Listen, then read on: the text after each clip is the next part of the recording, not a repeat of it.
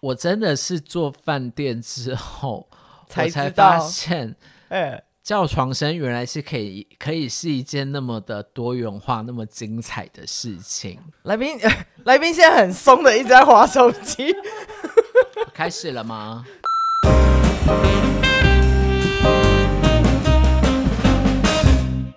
我工作之后发现，就是台呃台湾人很很在意饭店的早餐，他们都会问说，那有没有含早餐？有一些旅店它其实是没有供应早餐，甚至像现在很多的饭店，他们在呃订房的专案上面会有分，就是你单纯的订房，或者是你有含早餐的部分，然后就是。你也可以，就是比如说你买的，即便是原本没有原本没有含早餐的方案，那那个单价就会比较低。那你可能到现场的时候，柜台的人员在 checking 的时候，他会问你说你要不要吃，你要不要在现场加购早餐？嗯，对。那你可能现场加购的话，一克是多少钱？有前阵子就疯狂，突然间很想住饭店，去 Trivago 一下，然后我就发现圆山饭店在其中。有一些人现在因为疫情的关系不能出国，甚至。原本可能，比如说他一年可能有排几次的出国的特休计划的预算，比如说他可能有固定，就是比如说一年有规划多少的预算可以放在出国旅游这件事情上面，嗯、然后可能因为现在疫情不能出国的关系，所以很多的人他们会选择去住饭店。那其实他们就会去可能去同时去体验饭店的设施，然后可能比如说饭店的餐厅什么的，然后。嗯原本很多台湾人就很在意早餐饭店的早餐这件事情，他们就会更会更加会去比较不同饭店的早餐。我工作的地方其实严格来讲叫做旅店，嗯，我们是没有餐厅的，所以没有公餐。哦，对，所以我们的订房不管怎样，我们就是没有不含餐，所以我们不像有的饭，比如说呃一些星级饭店，它可能会卖的就是单纯的房间的套装比较便宜，还是说它是有含早餐，甚至可能现在。这几年可能很多人会听过的一种一种住房的专业叫做，比如说一博二十，哎，对，一博三十，一博二十的话就是可能就是含你入住，你住两天一夜，含晚餐跟隔天的早餐，哦，然后一博三十可能比如说就再多个可能下午茶，哦，或者是可能比如说第二等于就是你下午茶、晚餐，然后跟。隔天的早餐对，就可能看那个饭店它是怎么设定，然后很多的有一些比较小中小型的旅店或者是商旅什么的，呃，他们其实没有那个能力多做早餐这件事情。可是为了就是台湾的呃，我们一般可能客人的市场的需求，他为了服务客人去做了早餐。这个，嗯，比如我们要讲说是。贴心服务嘛？我提供给你就近，一定要吃早餐。饭店早餐很重要。对，可是可是有一些有一些中小型的旅店，或者是有的饭店，他们的早餐真的很不行，真的就是吃了之后，你专程起来吃早餐，然后吃了，你可能会很生气。我之前就有住过，就是台南的某一个也是商旅等级的吧，嗯、在火车站附近。我现在有点不太记得那间饭店还在不在。火车站对面有很多火车很，很精彩的饭店。对对，这个可能又可以是另外一个故事。就是我要讲的就是那一间那一间饭店的早餐，它就是呃很多饭店可能都是这样子，就是你就是 check in 的时候，你们那一间房有几个人，嗯，他就给你几张早餐券，然后就跟你讲说早餐是几点到几点在哪里供餐，然后你就是凭那个餐券。去兑换，然后你你进去之后，他就把你的餐券收走，等于就是只能进去就不能再出来。你出来之后不能再进去第二次了。对，然后结果那个时候我们那时候去成功大学参加研讨会，然后其中一个学长他比较早起，他就先去吃，然后吃完回来之后，我们就问他说早餐怎么样，他就说很难吃，你们千万不要去。然后另外一个学姐不信邪，他就也。也去吃，再回来就是说真的很难吃。我刚应该要相信你。饭店早餐就是像我们刚刚聊到的，有分两种嘛，一种就是给你那个餐券，它可能就放了一些吐司，可能有一个可能有一个大厅，有一个空间，他可能摆了几张桌子，然后提供一些简单的东西。他可能不是真的像，比如说饭店 buffet 那种等级，可是他可能就是他有提供。可是我就会觉得说，嗯、呃，你想要提供也可以，可是。如果你给出来的东西是并没有加分的效果的情况之下，我就会觉得其实你不如不给。变得就是说，像我现在我工作的旅店没有提供早餐的情况之下，我可能在客人问有没有早餐的时候，我说我觉得可能要跟他讲说，呃，我们没有餐厅，所以没有供餐。但是如果你有需要的话，呃，我等一下可以简单的资讯的那种资讯单张，我就是可能自己单单独做给客人。比如说我知道这个客人他有这个需求，然后我可能额外的简单的做，可能附近比如说哪里有。好吃的蛋饼啊，哪里有好吃的饭团，还是哪里有什么样的、嗯、可能可以比较简餐类的，他是可以稍微坐着。他可能如果有商务办公的需求，他可以去那边，比如说类似咖啡店那种简餐店，他可以去坐着稍微呃处理一下公事，那他可能可以准备他当天的工作的东西。我觉得准备这样的东西给客人，然后客人有的时候他们就会觉得说。哎，你原本你没有公餐，对，可是你却额外准备了这样的资讯给我，我会、呃、我就会觉得，哎，你这个服务可能很贴心。哦，那会不会有客人就特别要求说，啊，我要去那个什么可以拍拍很漂亮食物的店？会有，就是有的时候他们很多客人也都会问说，有没有什么样的餐厅，或者是这附近有没有什么美食或景点，这个可以推荐的？哦，这个都会有。然后我之前有。跟听我的主管讲说，他之前有去住过台南的一个呃商旅，他也是还蛮蛮厉害的。他、嗯、他们也是没有供早餐，可是他的做法是，他也是出餐券，然后他出的餐券是他们跟饭店附近的，就是几间可能小吃店，或者是厉害的台南的一些美食，他就可能离饭店不远的，然后。他可能比如说那张餐券，他就拿了券，比如说就去这一间店，你可能就可以换米糕，嗯，这间店你可以换锅烧意面，这间你可以换咸粥，就是看你，他就是等于是直接列给你那个，比如说那三间店，然后都是可能比如说旅店出去五分钟之内的距离，甚至可能就旅店隔壁。我告诉你，走超过五分钟我就会受不了。他们等于就是签约合作的关系，然后比如说每个礼拜或者是月底的时候。店家在看他收到了多少张券，他才拿那个券回来跟饭店这边就是会计请款，然后这样子等于就是饭店不用多出一个空间跟人力去处理早餐的部分，因为可能就省了。Waiter waitress，然后甚至也省了厨师，然后可能你要去就水电瓦斯啦，对那些那些人事管理成本可能就省掉，然后可能对于店家来讲，就是我等于本来就有在卖，我只是多提供给你，那我只是在额外再去跟你拆账。呃、对，其实我觉得某种程度是双赢，那其实客人可能也吃到好吃的餐点。我觉得这个我有我有受益过。上次我跟阿明娘去花莲的时候，他也是说他没有公餐，但是他给了一家三明治店，超好吃，一吃就会有那个宫女出来穿着镂空的那个小礼服出来跳舞，然后还有那个龙喷出来这样。我在此呼吁高雄的饭店，最好附近有丹丹，然后你给我丹丹餐券，我就一定去住。然后新竹是不是只剩下麦当劳？你少在那边，新竹好吃的东西好多哦。我觉得新，我觉得新竹对我来讲不是美食沙漠，我觉得很多好吃。你看，你看新竹是不是有别的？对，偏见啊，你就只有城隍庙吧。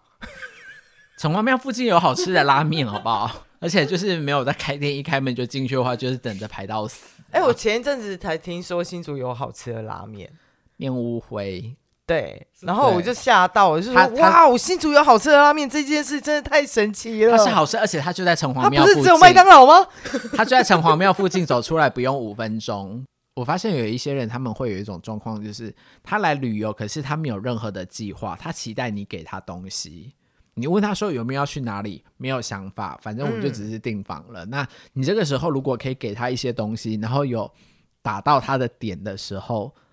这个那个服务就会就会重，然后那客人就会觉得说，哇，你你你给的东西很厉害，像让像让我连吃一吃下去就高潮了，打到局点，对，不一定吃，就是你给的东西，你给的服务有顶到他的点，服务还是回归到人的需求。需求上，那其实每个人的需求是不一样的。像我们之前有上有有那种公司有请过，就是那种。业界那种资深的空服员退役的，他们退役下来，他们会退役空服员跟饭店业到底有什么关系？就是他们，他们因为空服员，你每天在飞机上，你可能每天要服务是四面八方各种不同族群的客人，你可能久了之后，你很会看，你甚至会看到什么地步？就是比如说，我不知道大家有没有那种经验，就是以前小时候看到金发碧眼的，我们都觉得是美国人。对对。可是你你是不是到了后来出社会工作久了之后，你可能会听他的口音或什么的，你可能会去分说，他可能是美国，他可能是欧洲，甚至可能比如说像很多人现在不是去考。很多工作都要考多译嘛，多译的听力不是有分英国腔、美国腔、加拿大腔、澳洲腔，然后可能我没考过，对，就可能你去补习的时候，补习班老师还会跟你，还会跟你这种考前小撇步，就是比如说，呃，美国腔会有什么样的特色，然后可能英国腔可能会怎么样，澳洲腔可能又再更重一点什么的，就会有那种类似的状况。然后那时候公司请那个，呃，那个。资深的那个退役空服员来帮忙上课，嗯、他上的课就是像那时候那个老师就跟我们讲说，法国人品酒对他来讲是重要的，他可能就会去，你可能觉得就不是有酒精就可以，就可能就可能。我想说，反正就是飞机上那种小罐红酒，全部拿给他，让他自己挑。就他可能比如说他会想要去什么样的地方，然后可能比如说日本人，我们很多人都知道，日本人住在两个小笼包，还有要介绍他可能去按摩。日本人真的超爱按摩哦！我之前在另外一间饭店工作的时候，台风假那次的台风就是停班停课，可是大概到中午之后，大概到中午就没风没雨，对，就是没风没雨。那天很多的日日本人他们就下来问说哪里可以按摩，然后那时候饭店后面有一间是还不错的，而且近，然后就是只要我们。打电话去帮客人定位，客人他们只要听到是我们这间饭店打过去的，他们就会尽量安排，就会有位置。然后我那天一整个早上我一直在打电话，就是帮帮客人约，我说现在我送一个客人过去可以吗？大概多久可以吗？然后他就说可以啊，请他过来。然后就后来忘记打到第几通电话吧，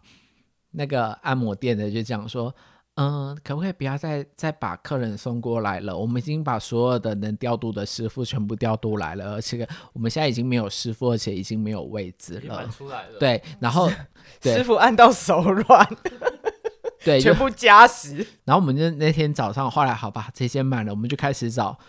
嗯，比如说西门町啊，还是林森北路哪里有，我们就开始再把客人送去下一个地方，而且还先问说，哎，今天台风天你们有，有没有营业？有的话，我先要把客人送过去，那个多久？那个多久到可以吗？那你们可不可以刷卡什么的？就是那个老师就在跟我们讲说，其实你久了之后，你就会去观察，你就不会只是像以前小时候，你看到金发碧眼的外国人，就会觉得他一定是美国人。比如说你看到。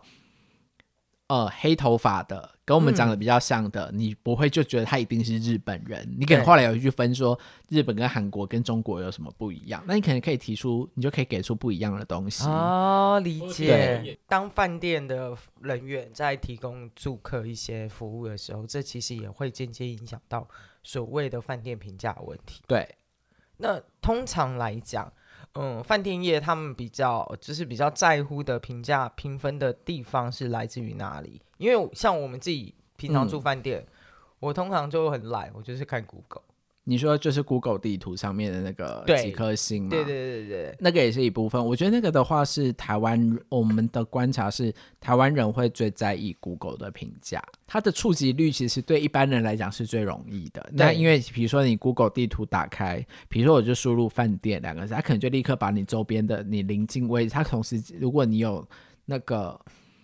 卫星定位的话，它就同时把你附近的全部都找出来。那可是如果是国际型的旅客的话，他可能就会比较喜欢的是平台叫做 TripAdvisor 上面。哦哦，它是一个国际的比较国际化的一个平台。其实你可以在上面看到全世界各式各样不同的饭店。然后你可能可以，因为那个饭店，我觉得那个评价网站会有一个有趣的地方是 Google 地 Google。Review 上面的那个评价，你不见得要实际进去消费过，你都可以写评价。对对，可是 TripAdvisor 它有趣的地方在，它你要写评价之前，它会有一个简单的过滤性的问卷，然后就会问你说，呃，这间饭店有提供有餐厅吗？然后这间饭店有呃停车场吗？这间饭店有健身房吗？什么什么之类的题题目。那如果你今天那个过滤性的问卷填的内容是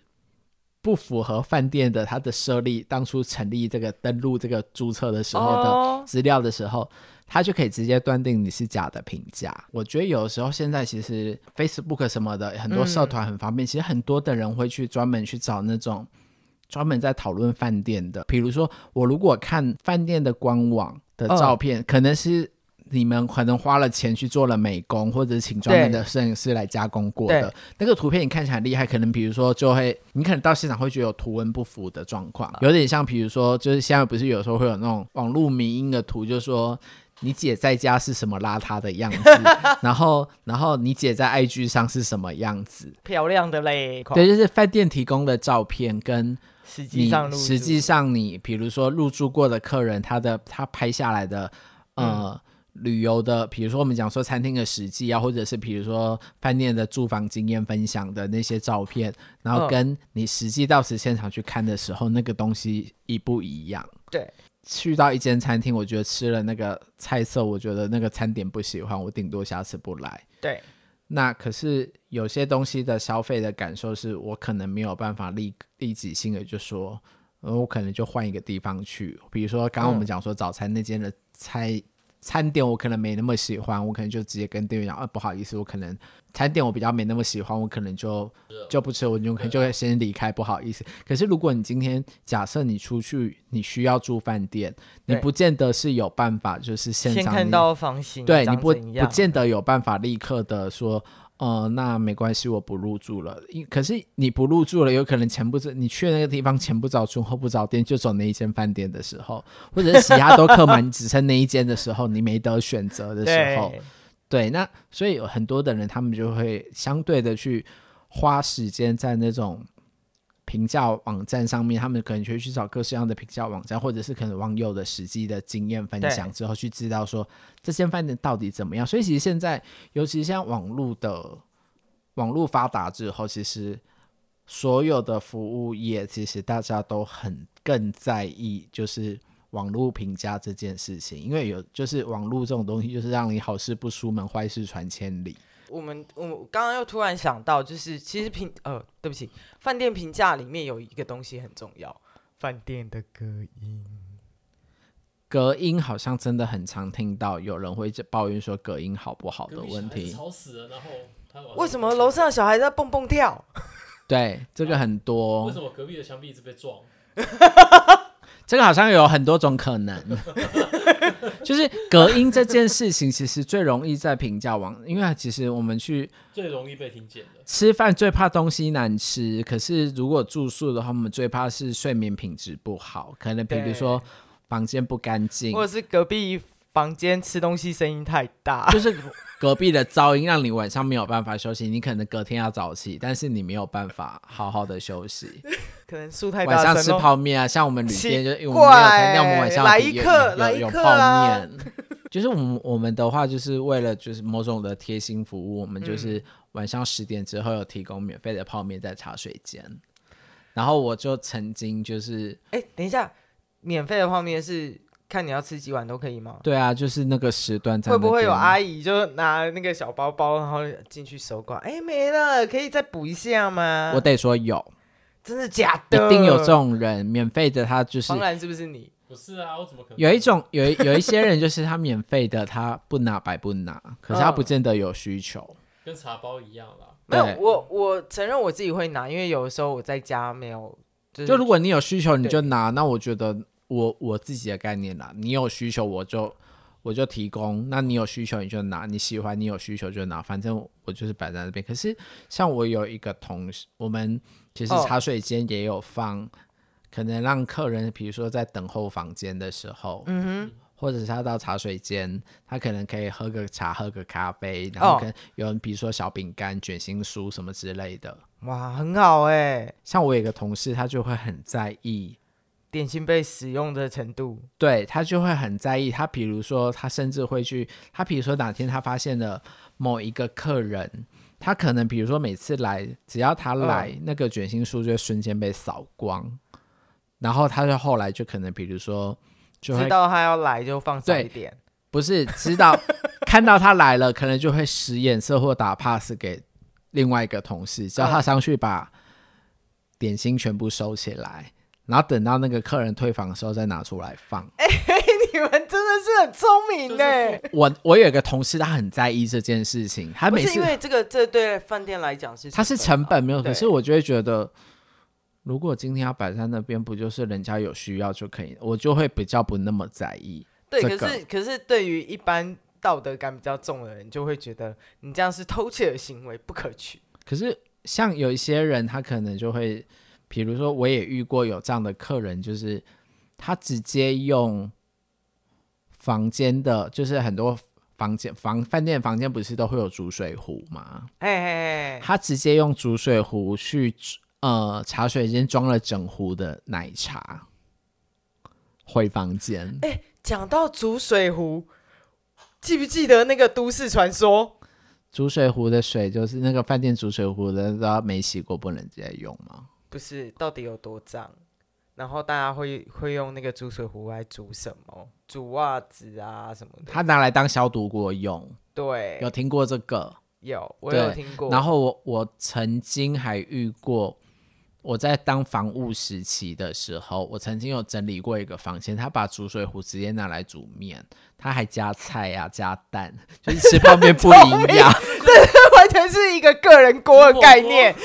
对，跳起来，哎，跳起来再加一点水，然后再继续按。因为可能比如说，比如说，比如说现在疫情外食不安全，我买东西回来自己煮，我自己烹调过程我最安心。对对，然后我还可以加我喜欢加的东西。所以如果如果我们真的要住隔离套房，就是那个饭店的话。你什么都不用送，你就是送我一个那个个人锅，个人办公室那种个人个人小锅，然后他可能比如说他那个还是可以，比如说他就是接 USB 就可以。对对对，哎、欸，那个很好用哎。可是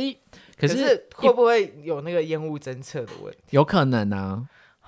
因为你可能烟雾过多的时候，因为你还是会有安全性的问题，你不是自己家里，然后对，然后。我曾经就是刚讲那个泡面，我曾经有过，就是我就一直不停的在被客人讲说，哎、欸，你们泡面没了，泡面没了。然后我那一那一整个晚上，飞机上吃泡面是一样的道理。对，我就一直，我那天晚上我就一直在补泡面，我就心想说，老老娘想说，你这群人到底是有多饿？要不要加颗蛋？我已经我我就是已经一直因为我们的茶水间在二楼，那我柜台在一楼，那我等于你客人要我就得跑去二楼补，我就一直一楼二楼这样跑上跑下，我甚至可能比如说二楼的库存没了，我还要可能再跑去拿什么地方再去拿泡面下来补。我那对我一整个晚上我就是一直补泡面，我就不用做别的事情，好嗨哦！所以只要天气冷的时候，记得就是要先备几箱在。库存，而且我我们我们家就是我们家呃的规模比较小一点，嗯、不同等级的饭店，它可能提供的服务课程不一样，因为它的需求是不一样的。像其实很多的中小型的商旅或旅店，应该呃在台湾来说的话，一些中小型的旅店其实应该大部分都有都有在住宿之外，同时有在经营。嗯休息，或者是我们讲的比较专业一点、文言一点，我们讲说日宿，就是日间住宿那种短时间的住宿，比如说两个最短三小时、两个小时、三个小时之类的，嗯，那种短时间的休息，嗯，对。那我刚开始其实我不太能理解为什么要在住房之外额外卖休息，可是我后来慢慢的理解，它其实我们就把它想成餐厅的翻桌率，餐厅要拼的是翻桌率，我们饭店要拼的是翻床率，所以。所以你就会，其实饭店最喜欢就是会提早会提早退房，然后不跟你用到最后一刻，甚至你不加时，他甚至可能，比如说，如果连那个翻床率都提早用完，对他的就可能，比如说，人家可能，比如说一般住宿的话，就是下午三点入住，那可能中午十二点退房。可是如果今天客人在三点入住，可是他在晚上十点就退房了。哦，那如果我们还有值班的房屋人员在的时候，是不是只要把那一间整理完，整理完，我就有机会再卖下一组客人？对，但是就，就那个感觉就有点像是翻床率，跟餐厅的翻桌率是一样的。但是通常那种使用过的房间不会特别的，应该是说吗？应该是说有些房，有些饭店，他可能的做，有些饭店他们的做法是，就是把。他可能是休息跟住宿的楼层是分开的，他的房间是不一样的。好，那刚刚不是有讲到，就是呃住宿跟休息分楼层，对，所以当你走在休息的那一层的时候，宛如声乐比赛。如果隔音又不好的话，就是要 要都要技巧，然后要比要比要比那个，就是要那个怎么讲，就是他要你有没有认真，你有没有投入，你有没有用功。对，有没有找到点？这些都很重要。对，然后，然后有些人可能，比如说，为了提供好的服务，他可能会特别的卖力，他可能会特别卖力的演出。可能比如说，哎，他他会不会有那种海豚音、海豚音出现之类的？可能比如说叫了特别起劲这样子。就是我真的，我真的得说，就是我真的是做饭店之后，才才发现，哎。叫床声原来是可以，可以是一件那么的多元化、那么精彩的事情。我好想，就以前可能，比如说，可能，比如说，偶尔听到，比如说半夜的时候，可能听听到邻居在做，刚开始还会不太好意思。我我记得我刚开始第一次那时候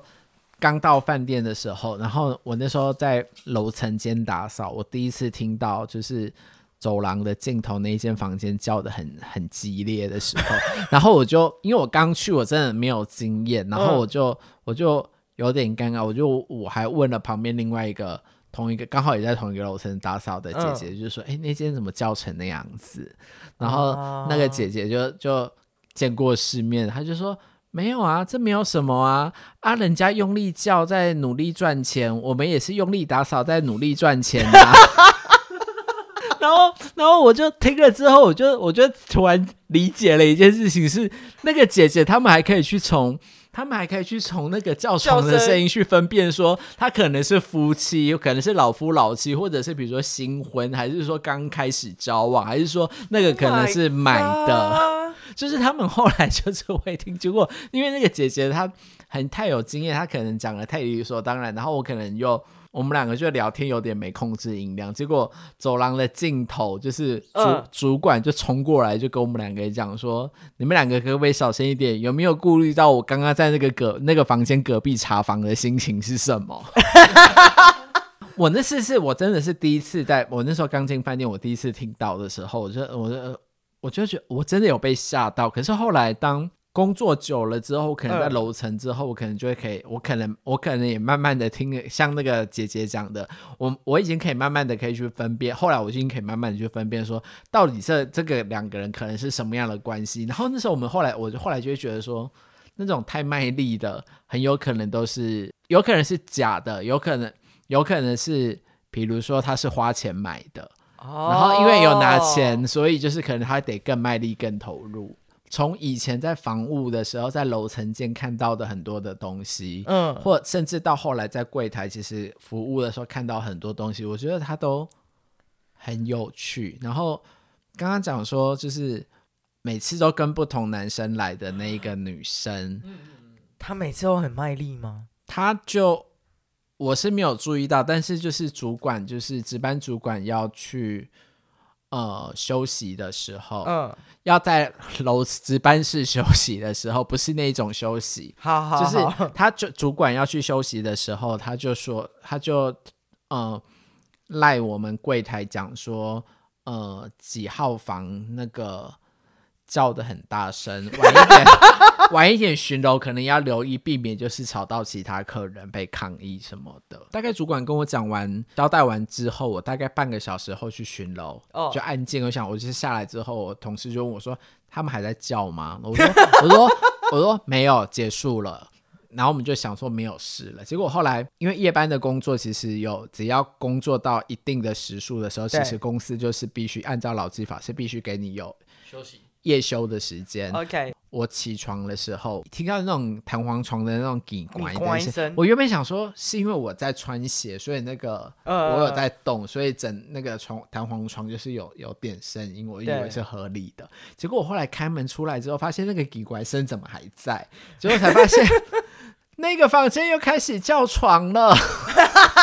过了大概两三点，然后他们又开始叫了，很大声，难怪主管那时候会那样讲。他的叫法就是啊啊啊，不要！这完全是 A 片模式，我就觉得他好累，间，我就觉得，而且他又很大声，然后我就觉得说不对啊，我刚刚那我是从走廊最尾端的房间 走出来，可是他那个房间在中段，哦、欸，真的很认真，超大力耶！隔壁的都没有反应吗？隔壁可能就睡死了吧。我也遇过，就是有那种，就是对面另外一间 PK 是不是？对，就听到说老公快，我们不可以输他们。然后两间就此起彼落在 PK，然后我曾经有有一次就是有过那种，就是我在楼层间的那个走廊的沙发，在跟客人就是我在做一些旅游咨询的东西，然后再帮客人介绍一些路线啊、景点什么的。我永远都记得那一组客人是一对马来西亚的情侣，然后。我们三个人在聊天都很正常，可是我们三个我我我们没有讲破，可是我们都觉得三个人彼此的表情都写着，都 表情都写着说，你们两个听到的跟我听到的应该是同一个东西吧？结果有有一次也是。也是深夜，然后那些也是巡楼，嗯、我经过某一间房间，嗯、那一间叫的很夸张，嗯、但我觉得他那个程度可能会吵到其他的租客，我就用一个相对委婉的方式，我就打电话上去，我就说，呃，不好意思，因为现在时间比较晚了，那个可能要控制一下电视的音量。我讲完之后，客人就，可是我们在做爱，没有看电视，哎。他听不懂通关密语啦！我 我已经企图给他台阶下了，他还直接那样回我，然后我觉得我也不能说他什么，就说嗯好，那还是要注意一下音量哦，晚安。我不晓得你们会不会，就是平常在家里的时候，即便自己住，你也不会叫的，嗯、你要叫也不会叫的太大声。对，因为你可能比如说怕你家其他人听到，或者是邻居听到。嘿，对。可是你出去外面住饭店的时候，你就会觉得说，反正都没有人认识我，我只要出门没有看到其他人，我都不算是叫的很大声，因为不会有人认识我是谁。对，甚至比如说这间饭店，我可能就只来住这么一百零一次，我不会再来下一次。下一次可能是半年后。对，所以我怎样，我我怎样也无所谓。对。可是我我们其实有的时候一些客人的习性我们会备注，比如说那那个客人，对，像我们刚刚讲，我那个同事他很在意饼干大道这件事情，他可能就会去写说，荧幕注记就可以写说饼干大道，然后然后我们有有的时候真的有遇过那种客人真的是太夸张，叫的太大声的，我们可能没有，我们会写天籁。晚班上班的时候，看他看，就我们要准备交接，看他看到荧幕注记有一间房间写着“日式天籁”，哇，他可能就是一直有没得有没得啊啊有没得，对，然后就写个日式天籁，很懂形容哎，对，然后然后然后然后有过那种就是就就可能比如说就是不同的状况，就是你要看有时候真的有时候你要看到荧幕上面有一些东西，你要立刻看到立刻有反应，对，但你脸色不能变。对对，比如说你看到今天这个客人来 check in，对，你的证件登，如果他有住宿过，就是会有住房资料。那如果你 key 了 key in 他的订单出来之后，嗯、你发现他就是个日式天，他就你比如说你的住记就写说日式天籁，那我们可能就会知道说，好，假设如果今天五零二已经是一个要来考试，隔天要早起的人，嗯、你就不会再把那个日式天籁排在五零二的隔壁啊。你让白云就是你你会你如果真的怎么了你。你就会让那个那个人可能就会来客诉你啊，你就会去看出不同的客人的属性，就不会把那个你也不会把小孩排在那种日式天籁的旁边呐、啊。好，我们先休息一下，我觉得天籁天籁太好笑了，你先看暂停。